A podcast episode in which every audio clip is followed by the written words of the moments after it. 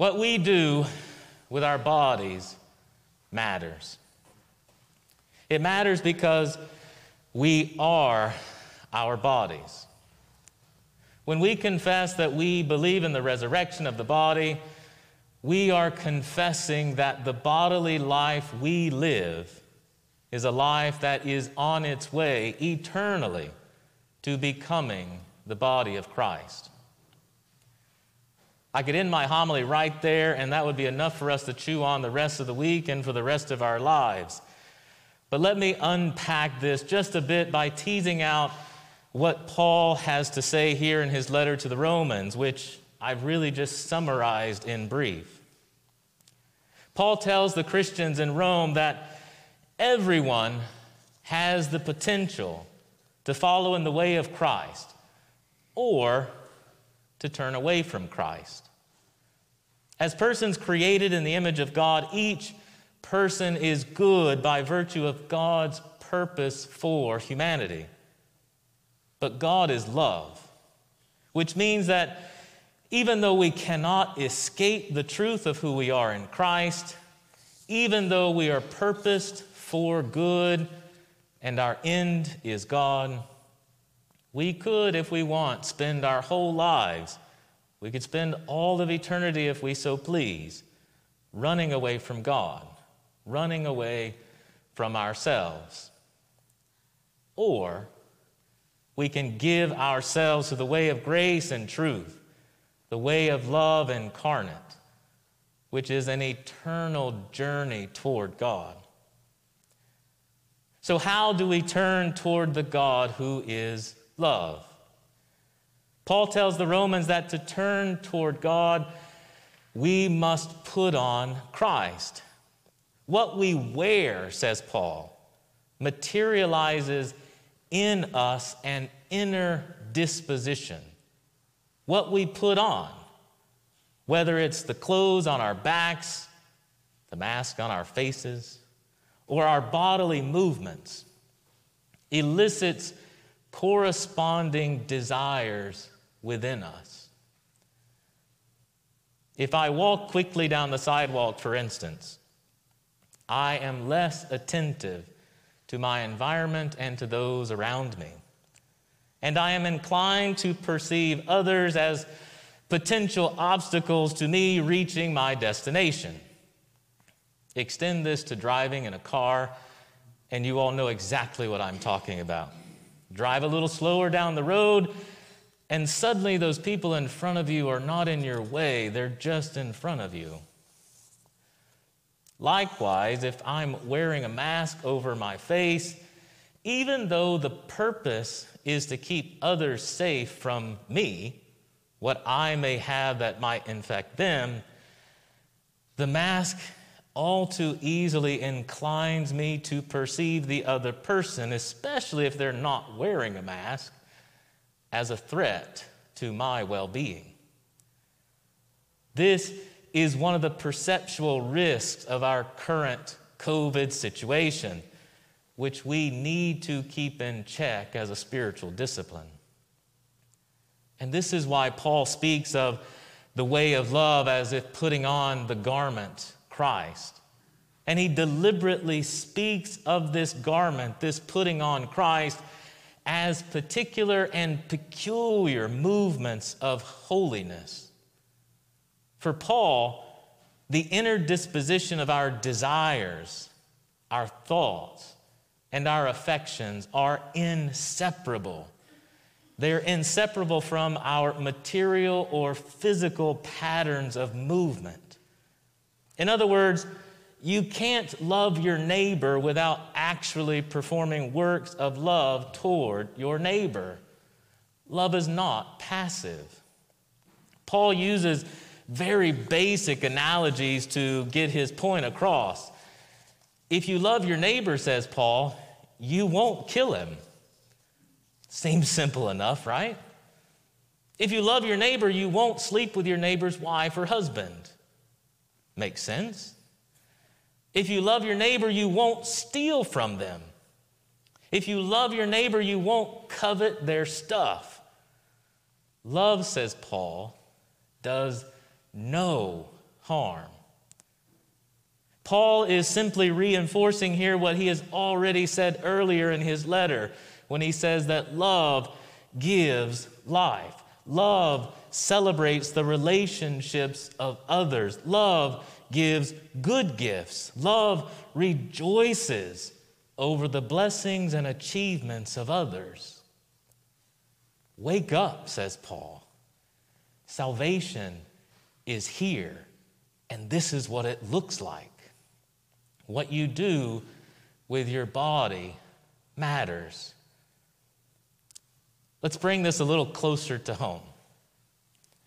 I joined a group of clergy this past week for a peaceful observance to remember Daniel Prude and bear witness to the reconciliation of Christ amidst the violence and hate that fills our world.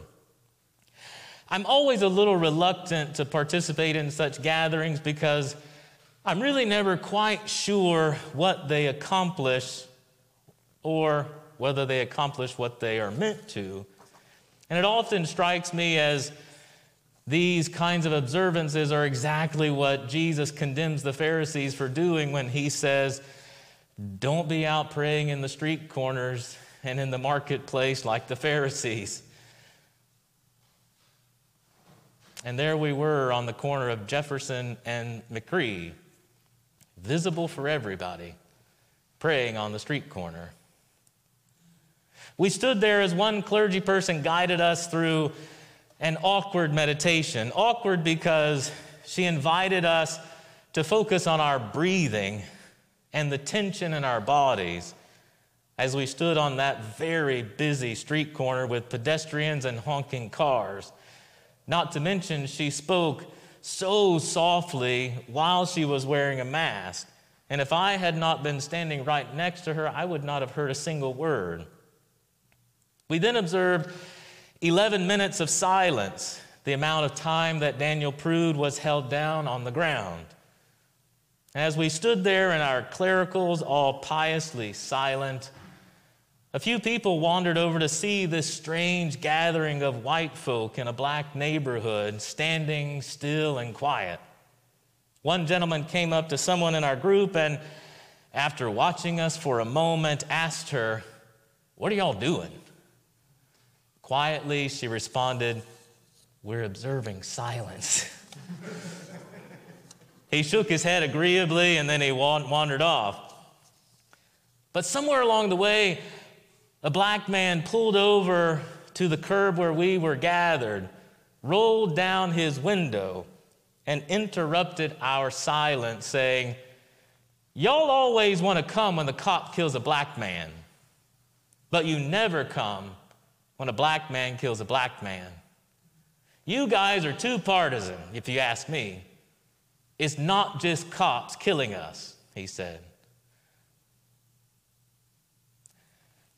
Our meditation guide encouraged us to acknowledge the interruption and to recommit ourselves in prayer, as if what he had just said did not demand our attention. But as he spoke, I realized in that moment why I had not wanted to be there. He had prophesied something I had not been able to put my finger on until that moment, an awareness of which for I give thanks. Black lives matter to us, he was saying, only when a white person has killed them. And the truth he spoke to us is that black lives matter not in relation to white lives, they simply matter.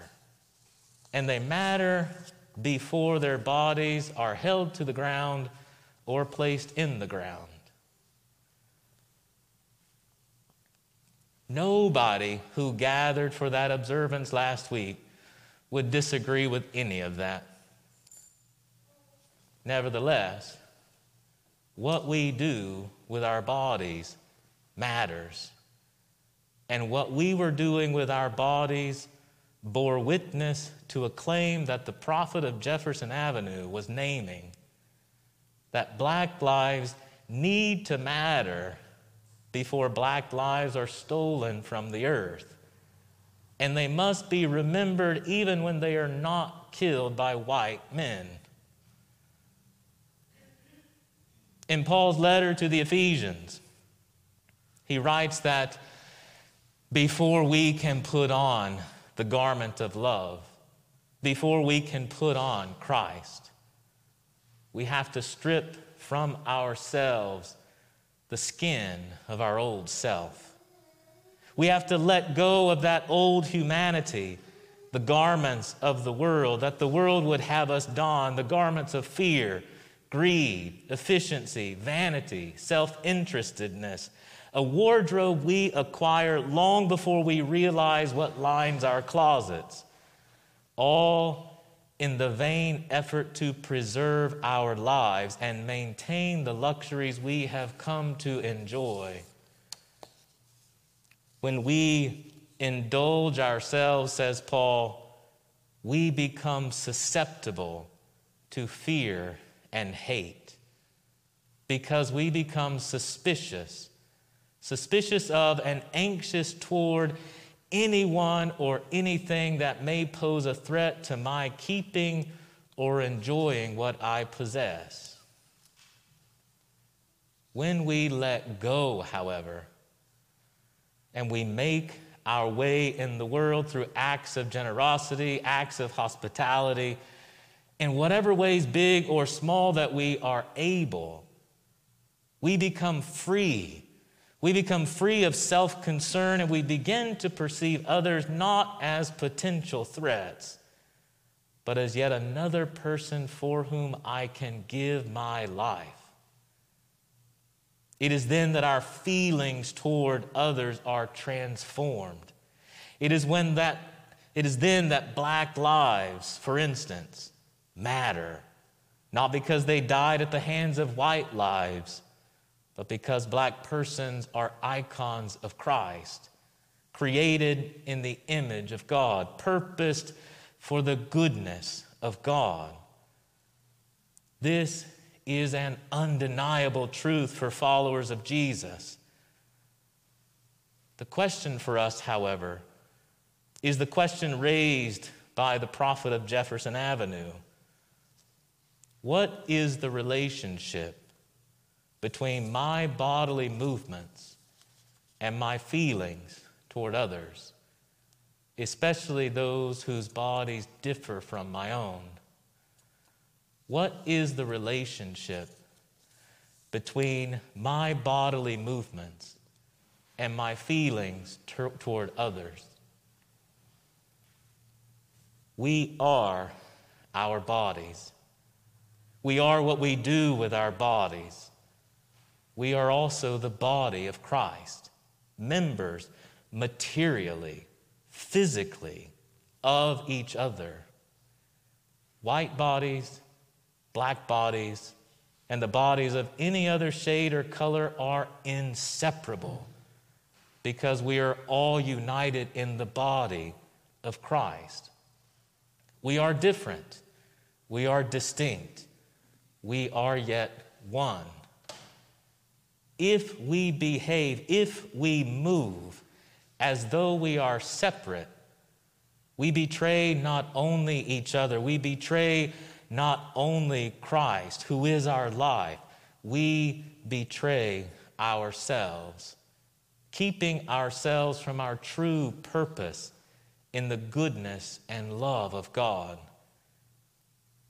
To become who we are we must move toward one another with the movements of Christ, the movements of love that materialize in us an increasingly hospitable disposition toward all people, toward the whole of creation.